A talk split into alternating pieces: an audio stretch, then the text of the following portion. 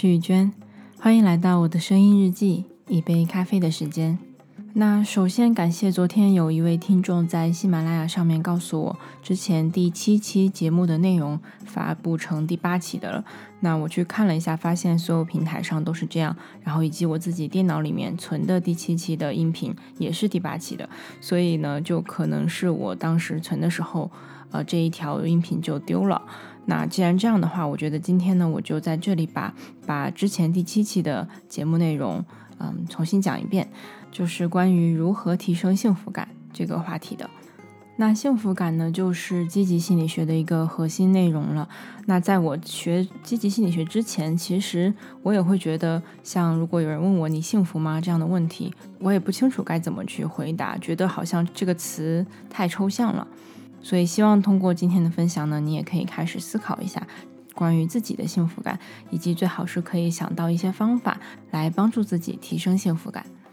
那首先呢，就先来介绍一下关于幸福感呢，有两个相对的，但是比较核心的定义吧。那一个呢是享乐主义的幸福感，还有相对的就是现实论的幸福感。享乐主义呢，指的就是说，呃，这样的幸福感追求的是单纯的快乐和舒适，就是比较动物本能性的那些快乐，比如说吃好吃的东西、休息、玩乐这一类的快乐。那现实论方面的呢，它其实更多的偏向于去发展自己，去寻找一些高于自己的，呃，体现自己自我价值，然后最终能达到自我实现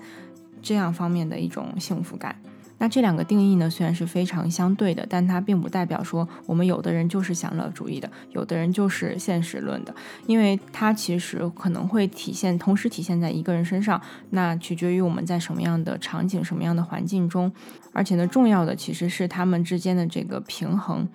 就是说我们可以在不同的情景下尝试去找到对于自己来说当下享乐方面的快乐，还有现实论方面的这个快乐。怎么去平衡它，能给我们带来更大的幸福感？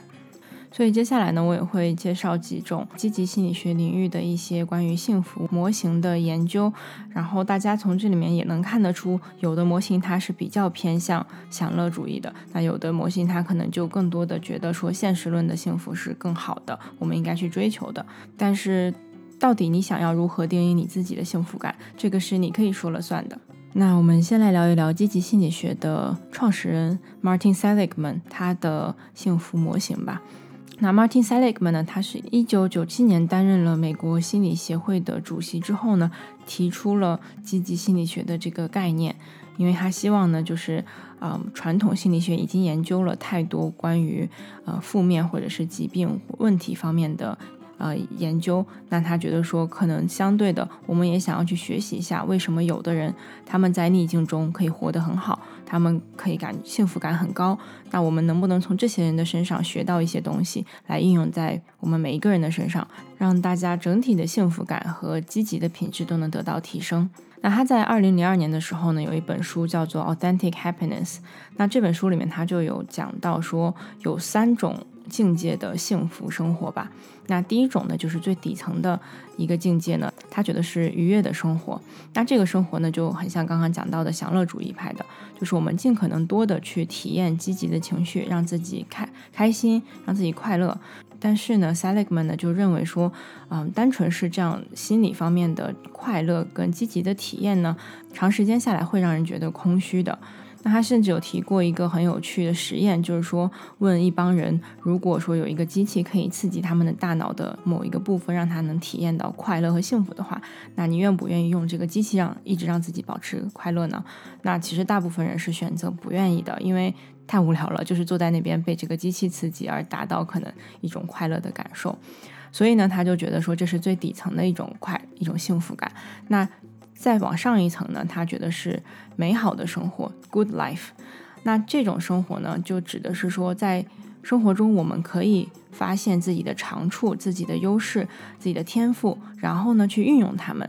在运用的过程中，可能会体验到，比如说心流的感觉，就是当我们完全沉浸在我们觉得有意义又有挑战的事情当中的时候，我们就觉得时间好像流逝的很快。那这样的体验呢，就会让我们觉得有很大的满足感。那这个就是他所谓的美好的生活。那他觉得还有一个最高境界的幸福生活，就是有意义的生活。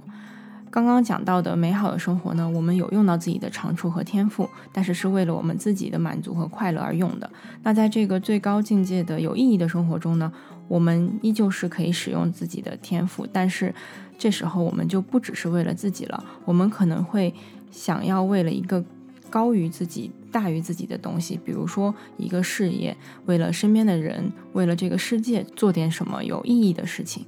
所以，Seligman 认为，这种有意义的生活才是可能我们应该去追求的更高境界的一种幸福生活。那后来呢，在二零一一年的时候呢，Seligman 又出了一本书，叫做《Flourish》。那在这本书里面呢，他就提到了一个目前可能很多人都已经听说过的比较有名的一个幸福模型，叫做 PERMA。那 PERMA 呢，就是五个单词的首字母的组合。那第一个 P 代表的就是 Positive Emotion，就是积极的情绪。也是刚刚提到的，比如说你感受到快乐、感受到开心、觉得很积极、觉得很享受，这一些就是在积极情绪这个里面的。那第二个 E 呢，代表的是 engagement，就是也是刚刚提到的那种心流的感觉。当你全身心的投入在一件事情当中，你的这种投入感、专注感所带来的这种幸福。那第三个 R 代表的是 relationships，就是积极的人际关系。那讲到这个关系呢，我也想顺便分享给大家一个 TED Talk，是哈佛大学临床精神病学的教授 Robert Wardinger 讲的关于呃幸福感方面的一个研究。那这个研究呢，应该是目前最长时间的一个啊研究了，已经进行了七十五年，从一九三八年开始，他们一共追踪了七百二十四位成人，然后呢，每一年都会去询问他们关于工作、生活、健康方面的一些状况。那最后的研究结果是什么呢？就是他们发现，其实最快乐健康的人呢，是那些与家人朋友拥有着很好的亲密关系的人。所以就说明，其实良好的人际关系对于我们的健康还有幸福感都是有很大的影响的。那怎么样算是比较好的人际关系呢？它其实并不是说我们一定要朋友越多越好，但是呢，我们比如说有一定量的朋友，我们跟他们每一个朋友的关系比较有深度，比较有质量。或者说，我们的这些朋友，他来自于我们生活的不同的方面。比如说，我有同事，有家人，有兴趣小组的朋友，有周末一起去爬山运动的朋友。就是如果你的朋友和亲人可以来自于不同的板块的话，那幸福感是会更高的。那 PERMA 这个模型的第四点呢，是 meaning，就是意义。就是说，一个人如果知道他活着的意义是什么，他有一个超出于他自己的意义存在的话呢，他的幸福感是会更高的。那最后一个 A 就是 accomplishment 成就，比如说我们达成了目标，我们完成了什么样的成绩，然后觉得自豪等等，这些也是会给我们带来幸福感的。那我还想要再介绍另外一个呃幸福感的模型，它叫做主观幸福感 subjective well-being。那我个人觉得这个模型也很有道理，是因为它更强调的是主观的幸福感，就是说，我觉得什么是幸福，那就 OK 了，并不需要要求每一个人都要在，比如说这几个方面达到什么样程度才能判断他是幸福的，因为很多时候，当你问一个人幸不幸福的时候，他觉得幸福就够了。所以在这个模型里面呢，只有三个部分，一个就是更高的生活满意度，那这个满意度就是这个人他自己表达的，他觉得他满不满意；还有就是更多的积极情绪加上比较少的消极情绪，就这么简单。那这三个部分组合起来呢，就是可以判断这个人他幸不幸福了。其实呢，目前就是关于幸福方面的模型已经有非常非常多种了。那每个人都可以说，我觉得这个幸福模型里面应该有哪些部分。但是我个人认为呢，是没有办法一个幸福模型可以满足所有人的需求的。我觉得更重要的呢，是我们自己去创造出一个属于自己的幸福模型。就是你可以用任何的形式，一个公式或者是一个图图形来表示，让自己去问自己说，对于当下的我来说。哪些东西可以提升我的幸福感？比如说，是不是我想要很好的人际关系？是不是我觉得健康也很重要？所以呢，我们可以尽可能多的去了解这些幸福模型，但是更重要的是从这些模型中能够选出那些我们自己认为对自己有用的、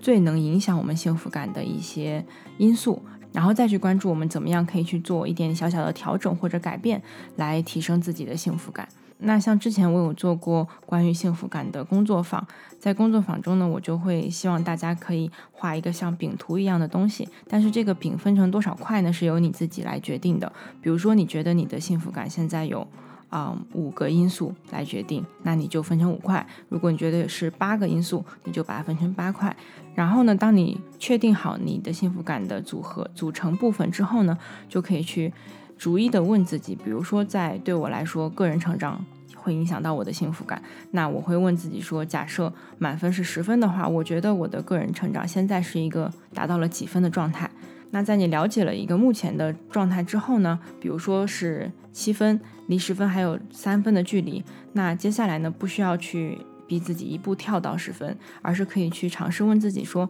那假设我接下来想要达到八分的话，我可以做一点什么样的事情，让我自己能达到八分的这种幸福感？所以呢，对于每一个因素，你都可以去做这样的提问。而且呢，我们也没有办法去同时把所有的部分都做提升，所以你只需要每一次专注在一个小的部分上面，然后去做一点小小的尝试，这就是一个很好的可以帮助自己提升幸福感的很具体的方式了。好的，那今天的分享就到这里吧。啊，我只是希望可能这样的分享也会启发大家去思考一下，关于到底什么样的东西在影响你的幸福感。然后呢，找到这些因素之后呢，我们就可以更清楚的、更明确的去做一些具体的调整，来提升我们的幸福感了。那如果你已经想到了你自己的幸福感呢，也希望可以分享给我。欢迎大家在喜马拉雅上留言。我们明天见。